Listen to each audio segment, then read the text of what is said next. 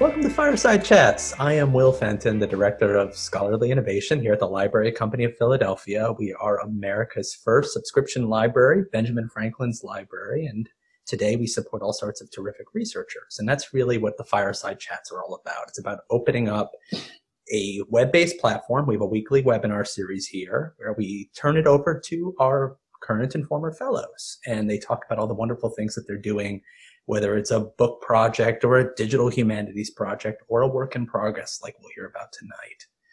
Um, so a couple of you know just notes about how this whole thing goes down. This is a webinar structure um, so that means that participation is limited but it's still available. Um, so if you scroll down to the bottom of your screen you'll see a little button with a q&a I want to encourage you as you're listening to Adam's talk tonight. If you have a question, you have an idea, you have something you want to follow up on, write it as soon as you come to you, uh, or as soon as it comes to you in that Q and A feature. Because what I'll do is I'll try to work through those sequentially once we get to the Q and A section, um, and that really is the easiest way for us to organize um, that kind of participation.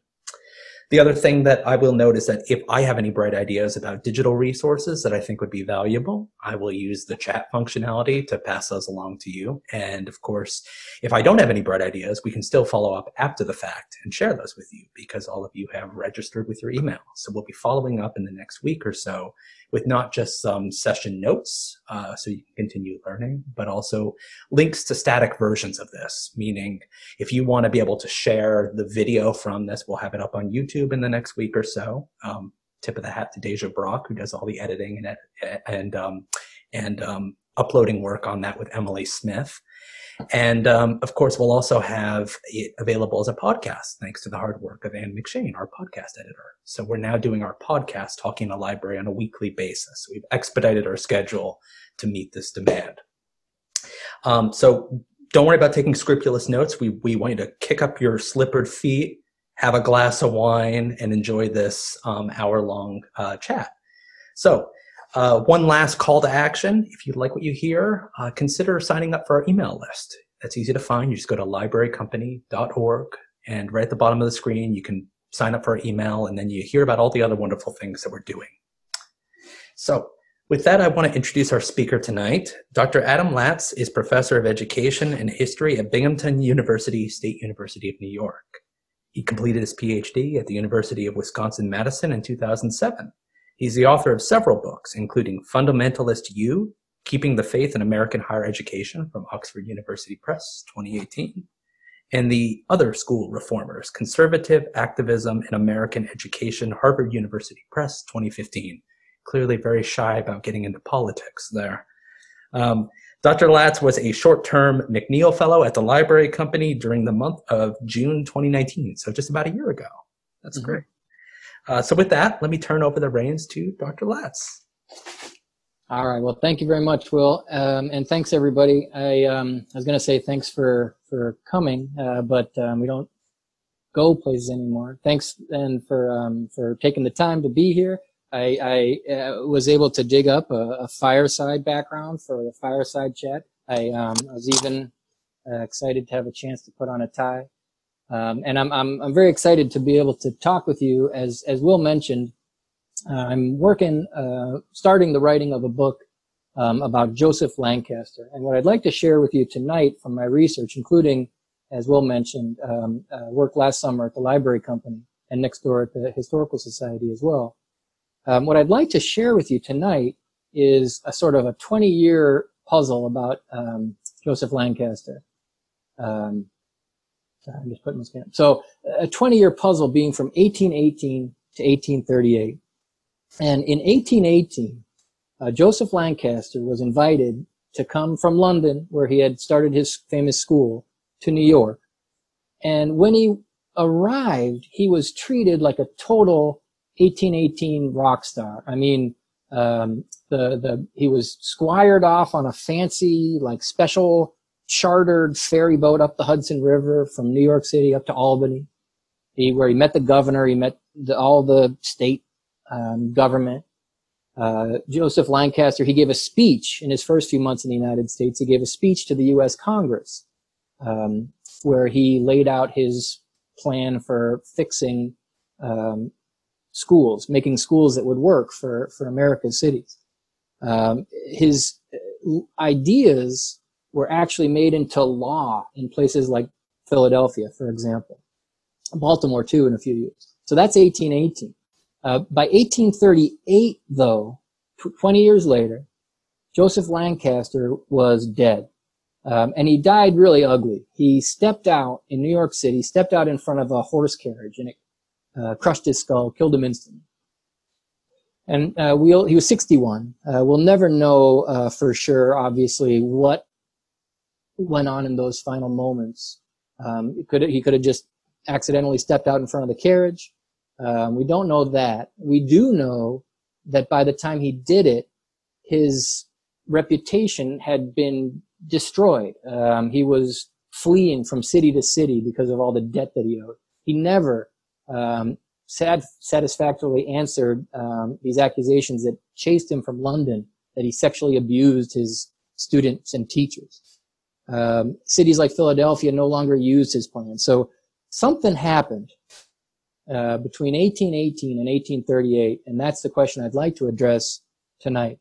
And I'll start by saying uh, not as many people, uh, uh people like you know Johann Neem uh, know who Joseph Lancaster is, but normal people don't. Um, there's no well, your town might have a Horace Mann Elementary School. I looked; there are no towns that have a Joseph Lancaster Elementary School. These days, he's not very well known.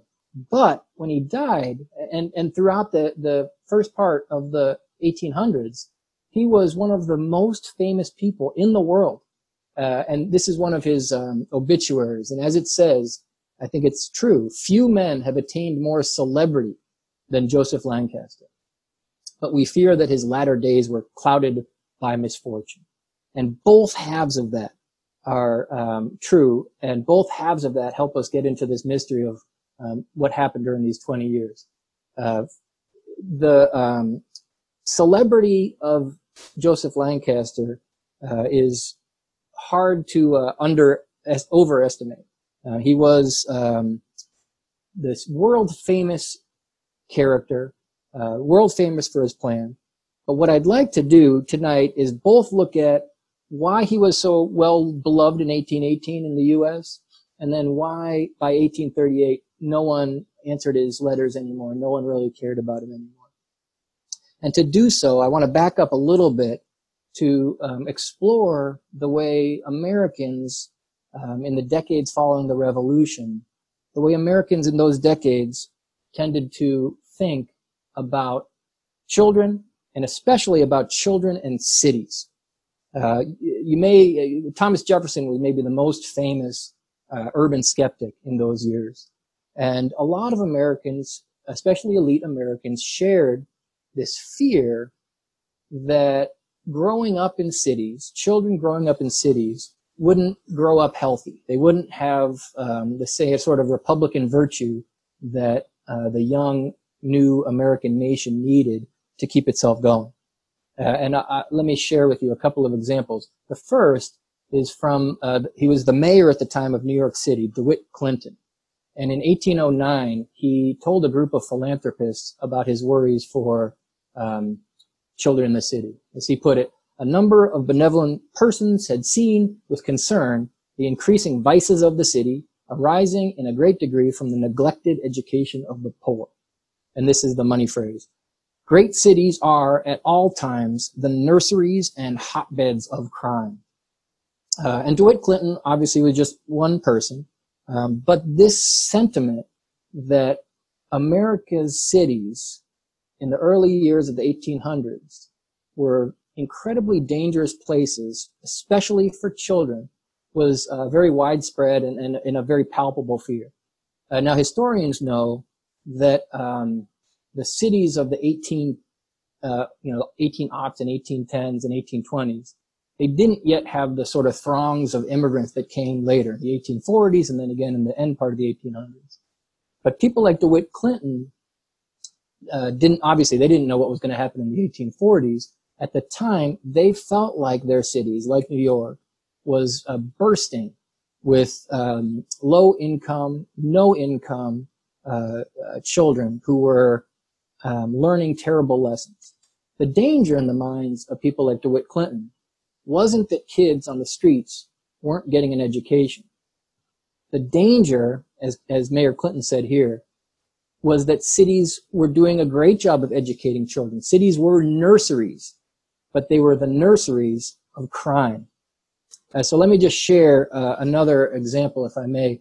Um, this, there was a series of books at the time, uh, Cries of the City. So this is from Cries of Philadelphia, which was from 1810. It was a, a, a ripoff of the Cries of New York, um, which was published the year before, which was a ripoff of the Cries of London.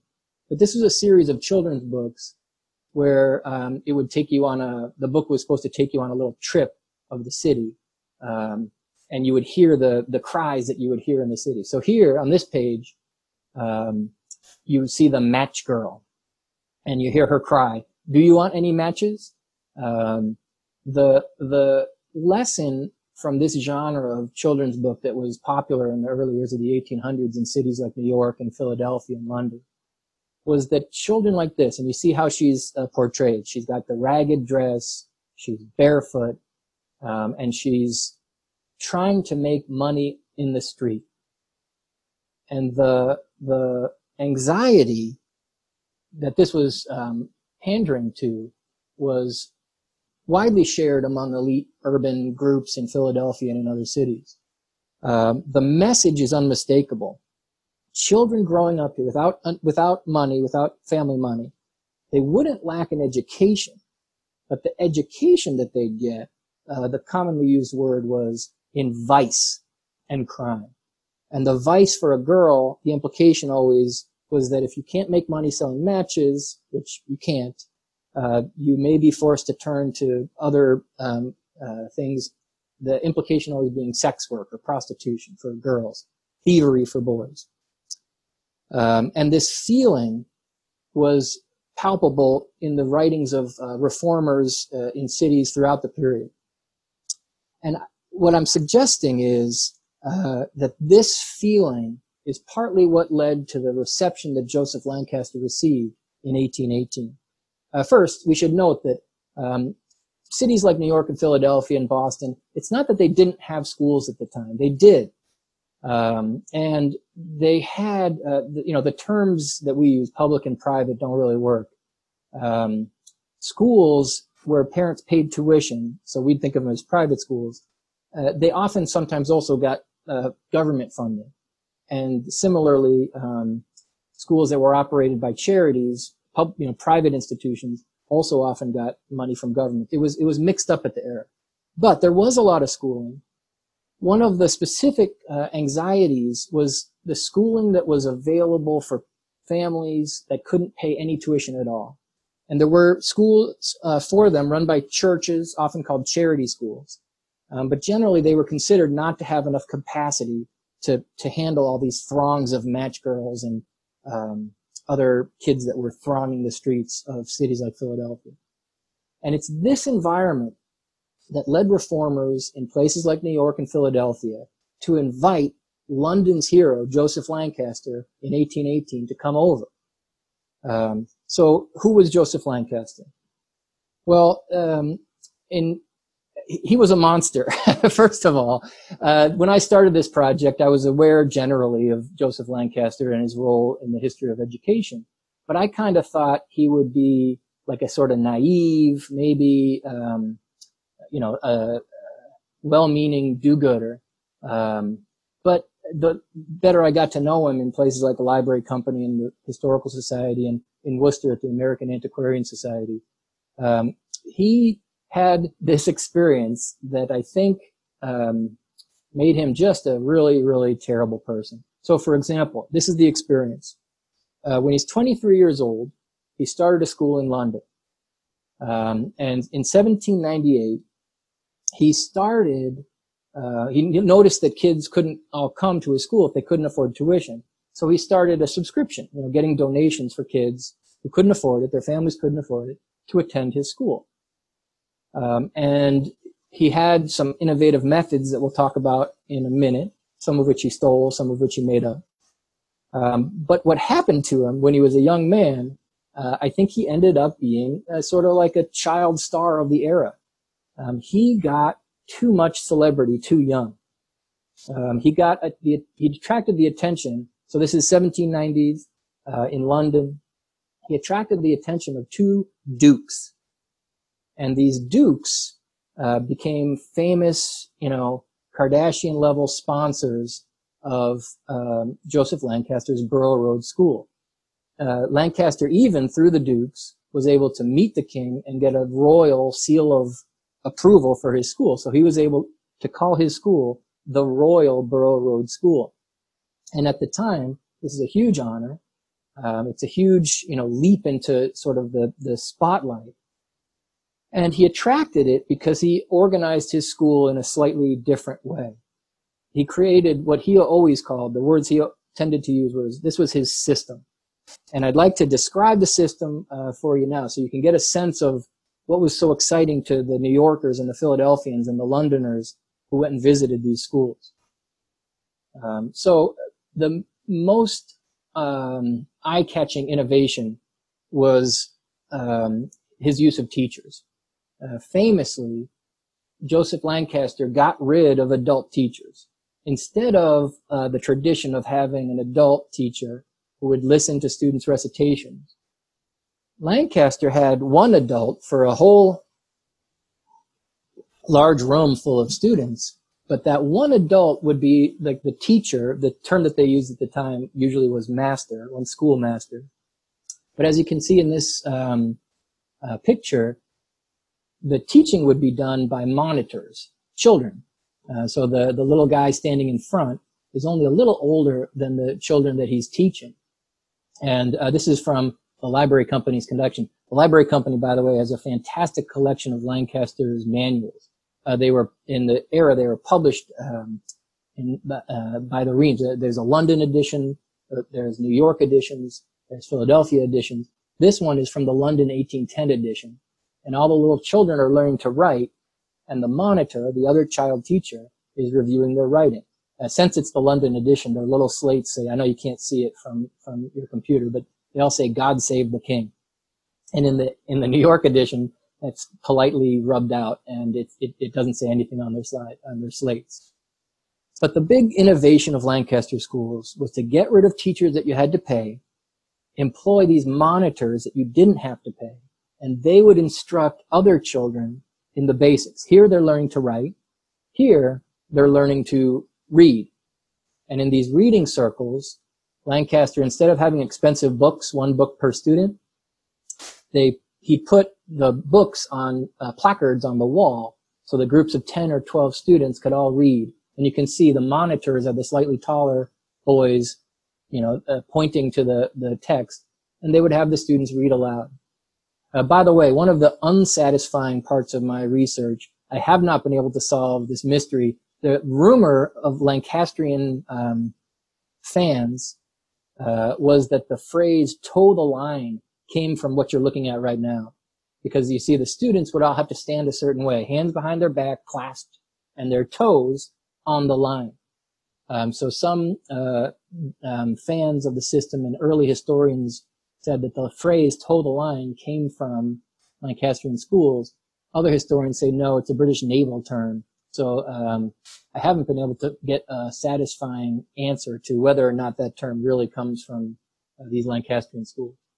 But this is the big innovation of Lancastrian methods. Instead of expensive teachers, you have free or you know super cheap uh, students who are teaching other students.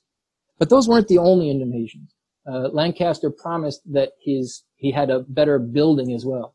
So this is a sketch um, from a, a, a, supporter of Lancaster of the school he wanted to to in, to build in their town of Halifax, um, and you can see a Lancastrian school building or a school room, I guess, would be one large open room. And in this image that you're looking at, the teacher's desk, the adult teacher's desk, is far away on the right and you'd have an upward sloping floor and you'd have all the students and all the monitors all in the same room. You could have multiple big rooms, but you wouldn't have classrooms the way we think about it. Uh, here's another sketch. Now the teacher's desk is at the other side. Students would sit at these long uh, benches and and they would they would be sloping up from the starting students all the way to the most advanced in the back, and they would physically like an auditorium seating, they would slope up. So ideally, the master, the um, teacher could see everyone. These little semicircles along the side, those would be for the reading circles that you saw earlier, so that the um, monitors could take their little groups and they could go uh, to do their reading, then they could go back to their seats and do their writing and their math. Um, so there's um, there's a pedagogical change of having children. There's uh, the school building change. There's also all kinds of technological gimmicks that Lancaster was very fond of. Uh, this is a sketch from his um, one of his journals. He was a, a an energetic sketcher. Uh, he calls these the reading um, reading sticks, where he would hope that they could save money by um, instead of uh, thanks Janine. Uh, I can't type though. Um, uh, instead of um, you know having one book, they could share the book. Uh, and Lancaster loved coming up with these machines. Uh, he came up. This is from a New York edition of his guidebook, um, where he'd have the alphabet wheel. You have the bench with holes for hats. Joseph Lancaster I, seemed obsessed with hats, uh, and he came up with all these solutions for what students can do with their hats. In the end, by the 1820s, he liked this bench with holes for hats approach. So that students wouldn't waste time. They'd come right in and they'd put their hat right underneath their seat. Um, so the, the buildings, the technology, the child teachers, uh, one additional reform that Lancaster pushed was in terms of punishment. Lancaster said um, he, he was opposed to physical, physical punishment. Corporal punishment was out. What he did instead sounds um, harsh to our ears, but uh, it was considered to be a, a, kinder, gentler sort of punishment. Uh, Lancaster schools uh, relied on emotional public humiliation. So the worst of all, the worst punishment of all, was uh, the basket. Uh, there's all kinds of methods that Lancaster recommended. The worst was the basket. Um, if a student, and, and by the way, it says boys, uh, but Lancaster schools sometimes were mixed boys and girls. Uh, usually there would be one room for boys and a separate room for girls. Uh, they were generally segregated by race as well. But as we'll see in a minute, um, uh, a lot of times, like in New York, for example, they had they had a separate um, school for African American students. Uh, so here, though, the punishment would be to take the kid, put them in a basket, and yoink the basket, like dangle the basket from the roof of the school, the big building. All the other students were supposed to point and laugh. Like that was the idea. The idea was to be humiliated. Um, and it, as he, as he says in this little clip, um, it was so terrible, uh, that no one would even need to use it because it was so terrible. Uh, let's get to, to Janine's question. Um, oh, and as we'll see, how did they choose monitors? What training would those monitors uh, receive? Uh, this becomes in, in New York especially, but in Philadelphia as well. This becomes a huge point of contention. The monitor choice was made by um, by the teacher. Um, a student would get to be a monitor by um, showing good behavior, by being sort of the top of the class, and you could get bumped. So if if anyone else came up after you, they could become monitor and you could lose your job at any second. Lancaster thought that this was the key to sort of keeping everybody um, working as hard as they possibly could.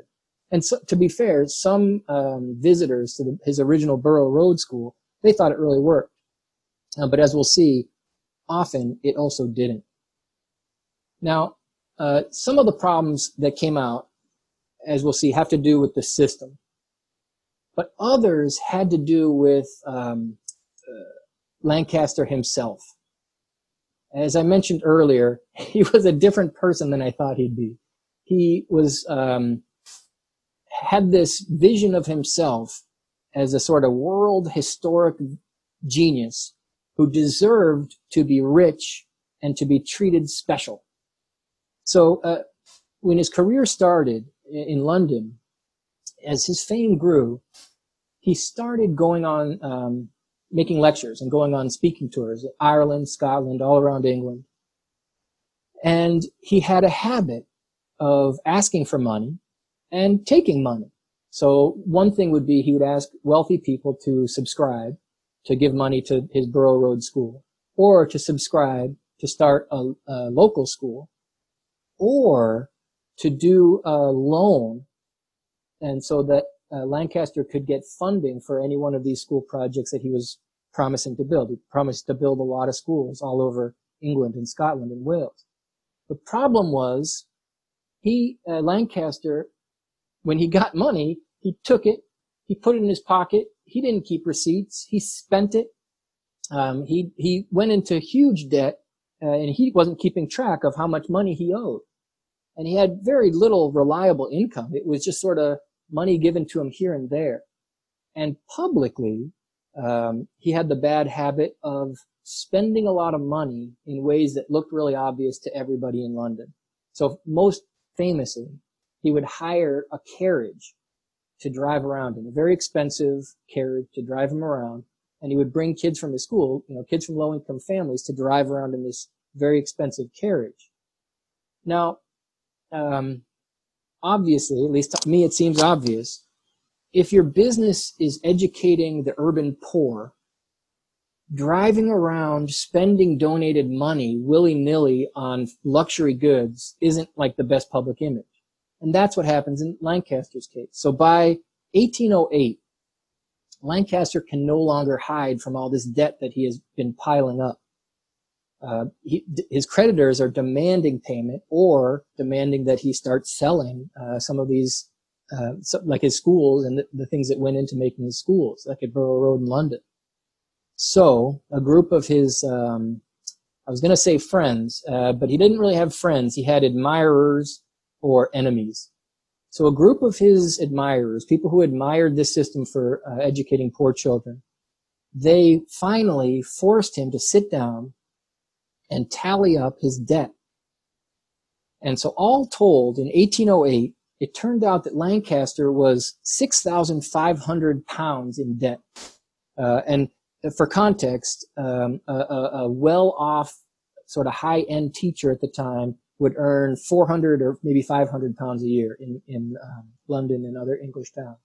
So uh, by con- you know by uh, today's standards, he's somewhere in the neighborhood of you know 650,000, maybe a million dollars in debt or the equivalent thereof, and he has no income. He has no money. He has some assets that were put into the school. He doesn't own them. Um, he doesn't.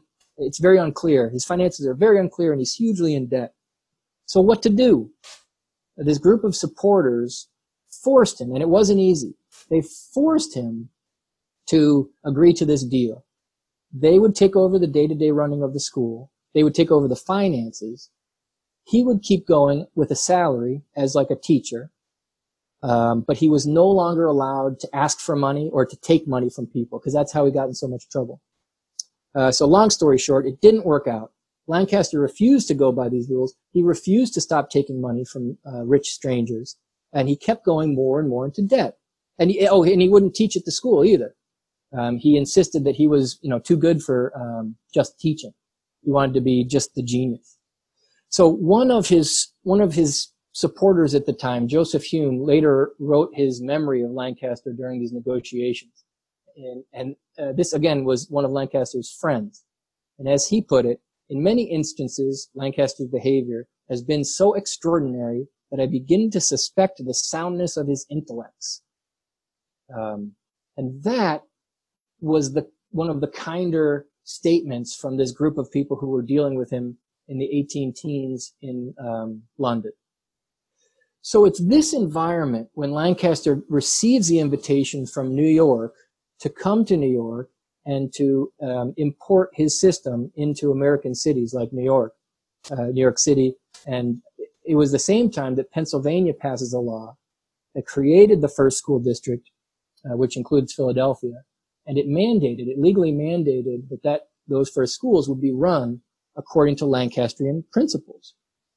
People in Philly uh, and in New York had these enormously high hopes because they had been so afraid of what would happen to urban children with low income and they had heard such great things from London, from the dukes, from the kings, from the celebrities who endorsed Lancaster's system, and of course from Lancaster himself.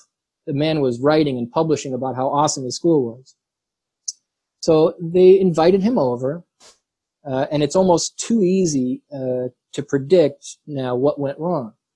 Um, first of all, before we get to Lancaster's personal problems, um, the system just didn't work. Uh, I, I want to share uh, two examples, one from students and one from teachers. So from students, uh, New York, as I mentioned, had a segregated African American school. They called it the African Free School. And it was run on Lancastrian principles. And parents objected to the way, for one thing, to the way their students, their children were being disciplined. So think, it's the 1820s, it's New York, and you have a school where African American students, to be punished, one of the punishments was, instead of being beaten, they would be shackled, ankle to ankle, misbehaving students, one student to another, and forced to march backwards around the outside of that big school building, the school, I mean, in the inside, the big school room, while monitors would loudly announce whatever they did wrong. You know, showed up, was, was disrespectful, didn't finish his reading, so parents, African American parents in New York in the 1820s weren't keen um, on this kind of punishment. It just it reeked of you know the slave system in the United States at the time. And Joseph Lancaster, um, you know, instead of apologizing and changing, he reacted angrily and said, you know, I'm a Quaker, uh, you know, I'm, a, I'm an abolitionist. What are you talking about? Uh, so as a result of that and other complaints, um, African American students uh, in New York just stopped coming. So by 1827, for example, um, there was supposed there was an estimated 2,500 African American uh, youth in the city at the time that were eligible to go to this school, but only 600 went, and that's even given at the time um, African American uh, reformers had a program. They were going door to door trying to get parents to bring their kids to the school, and parents didn't want to do it. They said it was too much, you know, the punishments were too much like slavery. Uh, so that's one problem in one of the schools, but it was typical of the kinds of problems that went on. The schools didn't work the way they were advertised. Parents didn't like it. Students didn't like it. Teachers also didn't like it. So uh, in the in the 18 teens in New York, for example, the Free School Society, the people who ran the Lancastrian schools, they had a real problem because these um, children, 14 years old, 15 years old, after they taught as monitors for a while, they would leave to go work either as private tutors or they would go to work in private, you know, privately run schools, entrepreneurial schools. And so they could, the Free School Society couldn't keep these teachers, these children, working um, as free as teachers for free because they could get paid elsewhere. And one of the things that they pondered in 1818 was to maybe force all the children, all the monitors to accept um, indentured servant status. So legally at the time, they could sign on and they wouldn't be able to leave until they were 21 and they would work in exchange for learning how to teach in the system. But that didn't work either because the teachers of any age could simply leave and get paid elsewhere. Why would they sign an indenture? Uh, and, they didn't. But it, it's a sign of how in practice, neither the students often or the teachers weren't happy with this system.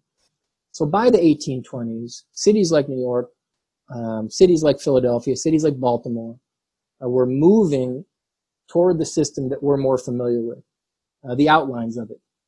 A teacher, an adult teacher, for every group of kids set off in a separate classroom space. So um, the the things that started happening were uh, they started training more teachers in normal schools, and they started cutting up the school buildings from the big open buildings into what we think of as classrooms. Uh, and that happened over time, but it starts in this period when Lancastrian system is seen as inadequate for what they what they wanted, which was schooling for everyone. What about Lancaster himself? And I'll do this quickly. Uh, it wasn't pretty. Um, he, just like he did in London, he kept getting into more and more debt. Um, and he n- never recognized the fact that he should play by the rules. He always thought he'd get one big score, one huge payoff, and he'd be able to pay off all his debt.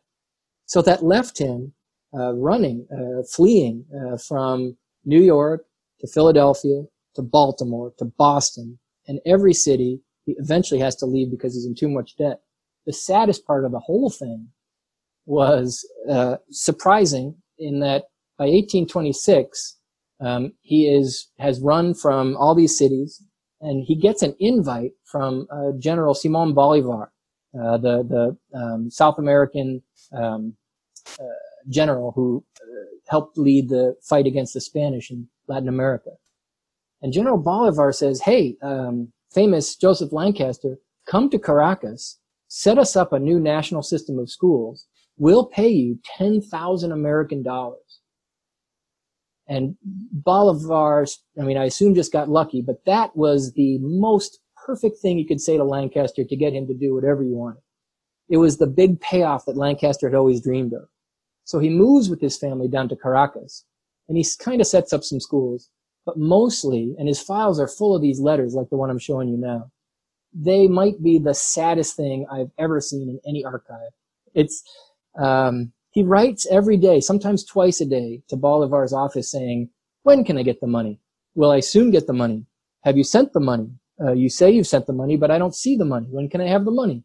And it just goes on and on until he realizes he's not getting the money. And so he leaves again because he's built up debts in Caracas. And this time he flees to Montreal.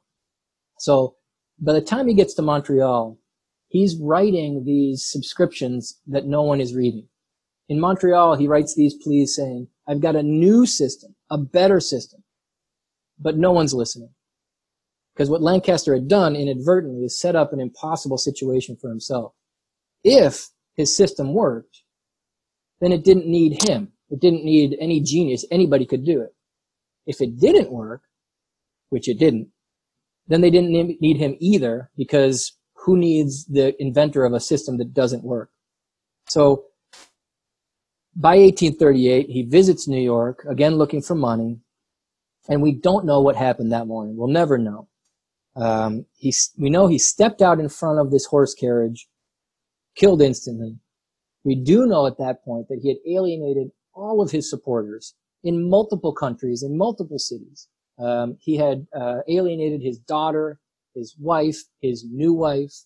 Um, he was deeply in debt. He had never escaped the charges of sexual abuse that had plagued him since his London days. And he always thought that he just wasn't recognized as this world genius who needs to get paid. So in the end, Joseph Lancaster had dreamed that his system was going to be the thing that would fix the problems of urban poverty in one quick generation. I think he really thought that. Uh, but he was just plain wrong.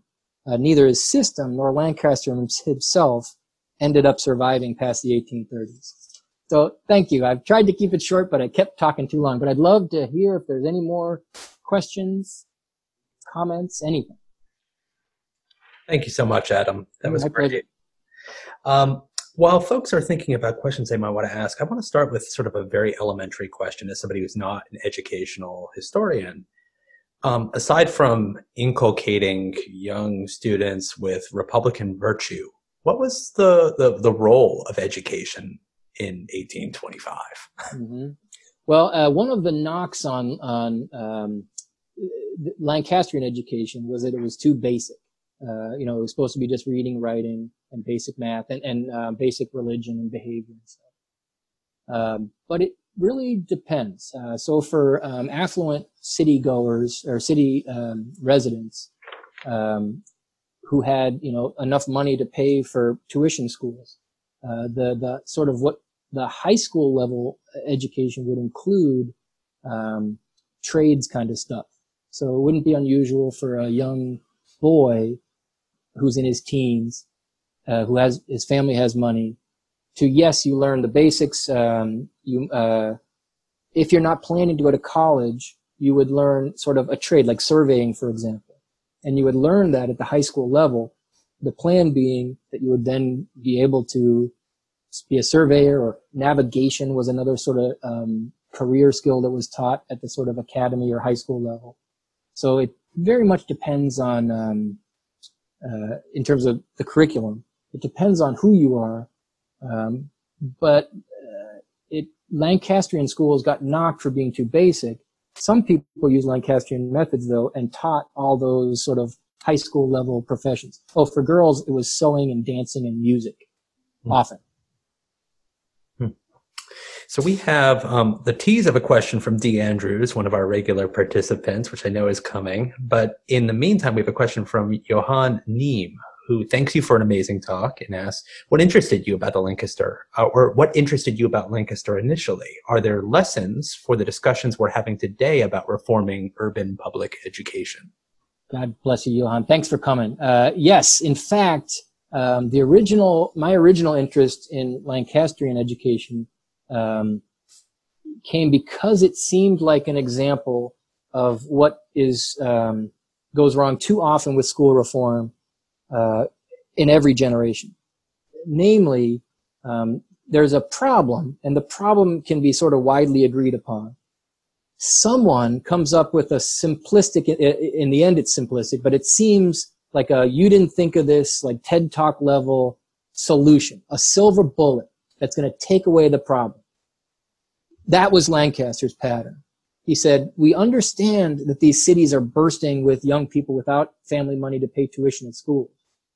My solution will take care of that problem without costing a single dime. So yes, I admit it. When I started, I was wondering about the whole history of school reform. It seems like time and time again, you have, okay, there's a problem someone will say, I've got a solution that won't cost much and it'll solve everything. Hmm. It gets implemented and then people are like, hey, it doesn't really work. Um, and in, in, in this case, the thing that attracted me to the story in the first place was it seemed like the sort of prototype of that approach to school reform. It was the first big multi-city, multinational attempt to do that. And it followed that same pattern. Yeah, so we have a related question now from D. Andrews um, ask, asking whether you see the Lancastrian uh, system as being an early form of Turnerism. Oh, thank you. Yeah, definitely. One of the things that I keep wondering as I read, and I, you know, as I still keep reading, is um, oh wait, I'm sorry, I was thinking Taylorism. um, uh, so Turnerism, which Turner are we talking about? It's Quaker driven efficiency in schools and industry. I was thinking about oh. Taylor in terms yeah. of assembly line method. So maybe, maybe, maybe you could take whichever one you think. Well, you if I can do Taylorism, then D, thank you, because um, uh, it's definitely this sort of a hundred years before Taylor, everything in its place, a place for everything. Uh, as I mentioned with the hat bench, Lancaster seems uh, to my you know 21st century eyes weirdly fascinated with these details of efficiency so uh, you said i was thinking uh, taylor because uh, you know taylor was famous for the work you know efficient models mm-hmm. so was lancaster he had whistles he had um, you know organized movement so that students would be the as, as utterly efficient as possible and his pitch was always that his schools were the most efficient because students were always working, whether they were a monitor or not. All the students would always be working as opposed to the old model. So uh, it was all about efficiency, or, or one of the pitches was all about efficiency. Yeah, as as I was listening to you give your talk, I kept thinking this really isn't somebody in the late 19th century because right? it feels so early for what it is. Mm-hmm. That, that, emphasis on efficiency and really reducing the amount of um, practitioners you need in the classroom who are paid. I mean, stripping away all of those machineries. Um, so we have a question from uh, Zachary Diebel. Uh, thanks you for a fascinating talk. He said earlier you stated that the cities of New York and Philadelphia had interest in setting up school systems around the Lancastrian model how would information about models like these have reached the US? Were there academic exchanges of educational theories between England and the rest of Europe and the US? And if so, were there other prominent theories that were tried out to some extent, or was Lancaster's model particularly unique in the way that it was adopted in the US? Uh, thanks, Zach. Uh, uh, great question. Uh, well, the the um, the people, like for example, Roberts Vaux was one of the Philadelphia's um, leading elites. You know, he's like Bruce Wayne of the 18 early 1800s in Philadelphia. um, uh, he, I don't know what he did at night, uh, but he, he was this, you know, rich philanthropist. And he simply read everything from the London papers as well as the New York and the Boston papers.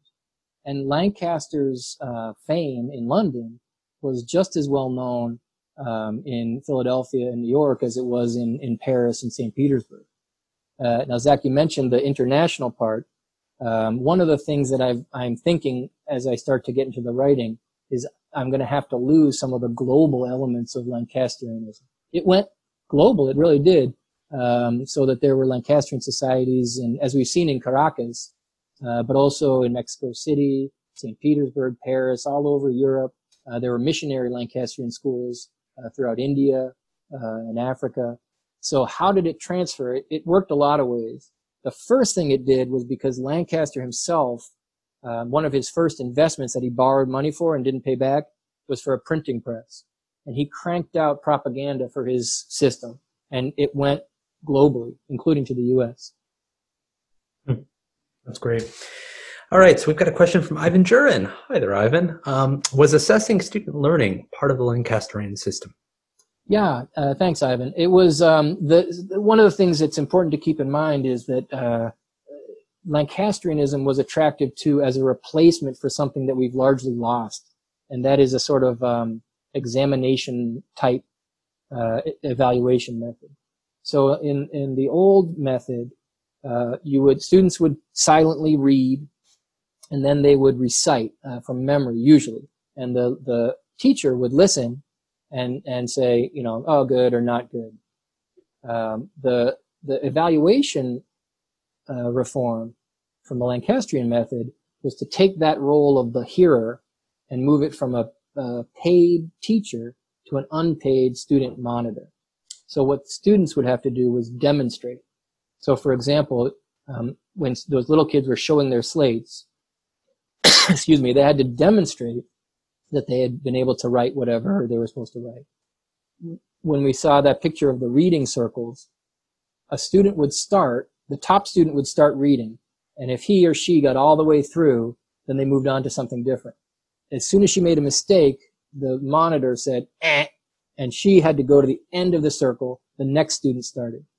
So the word that Lancaster used for this, and he treated it as if it was a magic invention of his own, was emulation. By emulating, uh, students were supposed to get better and better. That was the sort of heart and soul of his uh, evaluation system. Hmm. Amanda Owens uh, thanks you for a great lecture and asks, do you think it would be beneficial for current education classes to learn about Joseph Lancaster and his methods, even if they were wrong? Thanks. Hi, Amanda. Thanks for coming. Um, I, I, absolutely do. Um, I think the one of the things that would be useful is what um, uh, Professor Neem started us off with.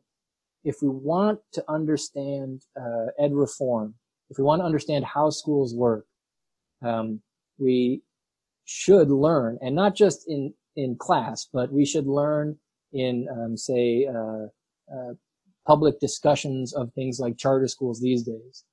We should be actively digging into this past so we don't end up doing uh, so often what we have so often done. We shouldn't leap onto a silver bullet reform. And, and, and, uh, history is full of them, not just Lancastrian education, but, um, you know, nerds can, there's, there's, uh, a million different examples. So life adjustment education in the middle of the 20th century, for example, as the silver bullet reform, or in the 1990s, you know, school choice and charter school as this silver bullet reform that can sort of solve this huge array of problems. So yes, Amanda, I think um, studying efforts that ended up not working is at least as important as sort of studying the roots of the things that did work. Hmm. You uh, mentioned offhand that he happened to be a um, a Quaker and it doesn't sound like a particularly good Quaker. Um, I'm, I'm, curious to know uh, to what extent his um, his, his, Quakerism uh, influenced his pedagogy. Uh, to it, well, he was a convert, so he wasn't raised a Quaker, but he joined, mm. and he um, part it, it, it, was less pedagogical for him and more um, network. So, for example, the people that brought him to New York were Quakers. Thomas Eddy, for mm. example uh, and there were these Quaker philanthropic networks that were hugely influential Oh, in London, and then in Philadelphia, and then also in New York. Not so much in Boston because uh, Boston was was a little more rigid and didn't have as many Quakers in it. Um, but uh, less, uh, he he was a as I say he was a convert, and he was an enthusiastic convert until he until he quit. Um, and he would say that his Quakerism is what um, inspired him to realize that every child had you know this light to learn inside of him or her. Um, but he wasn't popular with the other Quakers generally because he um, uh, was seen as a sort of uh, religious sort of um, nouveau Quaker. You know, like they didn't, uh, they, they, they, the, the network certainly supported his work as a charity, uh, but his pedagogy itself, he always claimed to be um, from his genius, not from his God. There is that uh, that uh, humility we uh, would expect from a Quaker. Um, we have Mark Bunshoft here, who thanks you for his talk and says that you explained why black families grew disillusioned with the Lancastrian schools. Uh, but why were they drawn to them in the first place? If I'm not mistaken, John Teasman, the black principal teacher at NYAFS, was the first to try them in New York. Ah, thanks, Mark. Wow, you know your stuff. Great. Um, the, the, the, the, especially in New York, the African Free School, as it was called, is a really fascinating story because you have a very, um, evident split in the African American community in New York. You have, um, uh, Dr. Teasman and other leaders who are pushing this as the thing for their community. So they hire, in fact, a prominent African American minister to go door to door and, you know, beg people to send their kids to the African free school. And for a variety of reasons, um, parents were reluctant. Um, one of the reasons was uh, the kids didn't like it. Um, they didn't like the punishments, but they also didn't like the um, the sense that they were only going to be taught just the basics, reading, writing. Um, at other schools, including schools by by um, churches like the African, uh, like sorry, the Episcopal Church, students were African American students were taught a much more um, uh, rigorous sort of academic curriculum. So in the African American community in New York, you see this real split. You see these African American uh, leaders lamenting the the community's lack of interest in this formal education. We don't know. I mean, the record doesn't show directly as much what um, people who weren't writing and, and printing their, their thoughts were thinking, but we do know that they were keeping their kids away. Uh, so there's this tension there. So I'm going to give the last question to Janine Hammer, who has a question about students and teachers, or sorry, students and parents. First of all, how did parents respond to the um, disciplinary process? Um, did they find it any kind of too too severe or anything like that? And then in your research, did you find any feedback from students that was either complimentary or not? Yeah. So, and again, I want to emphasize the the things like the basket sound really harsh to us. Uh, Lancaster bragged about them, um, as did other Quakers, as uh, modern was the word that they used, a modern type of uh, discipline that didn't rely on the rod. It didn't rely on you know getting um, beaten, uh, physically beaten. So um, it was it was uh, promoted as uh, not severe discipline.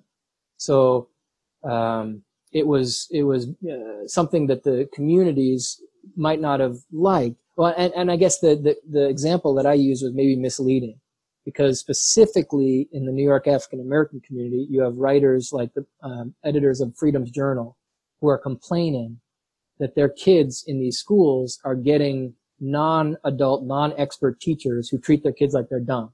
So this is a, a, sort of maybe not the same for all the students, not the same for white students. Um, uh, any feedback from the students? Oh, Janine, I, I have looked so long and so hard to find student responses, and I've dug up a few here and there. But uh, what I haven't been able to find is anything like a sort of uh, extensive uh, record of student responses. One thing that uh, is a beautiful um, uh, part of the library company's collection, though, uh, includes all these samples of student work, so work that they did in school. And yes, a lot of it is just, um, you know, very rote kind of work. But then there's also paintings, there's poetry, um, so there's there is a, a nice collection of student work out there. And there's a smattering of letters from students saying, I love you. And then there's numbers of students who stopped coming. So it, it's iffy, but it's a great question. I wish I knew more. Well, thank you so much for your time, Adam. And um, I'm delighted to hear about this project before you even start writing it. Uh, mm. so this feels like a really privileged position right now to work through these ideas. And I'm glad that we were all able to uh, share in this with you. So um, please do come back to the library company. Next time we'll do this in person. Um, and uh, next week, for those of you who are still tuned in, please join us. Same time, same place, your living room for Lauren Klein, who's going to discuss her latest book, hot off the presses of, I think it's University of Minnesota, An Archive of Taste, Race and Eating in the Early United States. So with that, thank you all. Have a great evening. Thanks, everybody. Take care.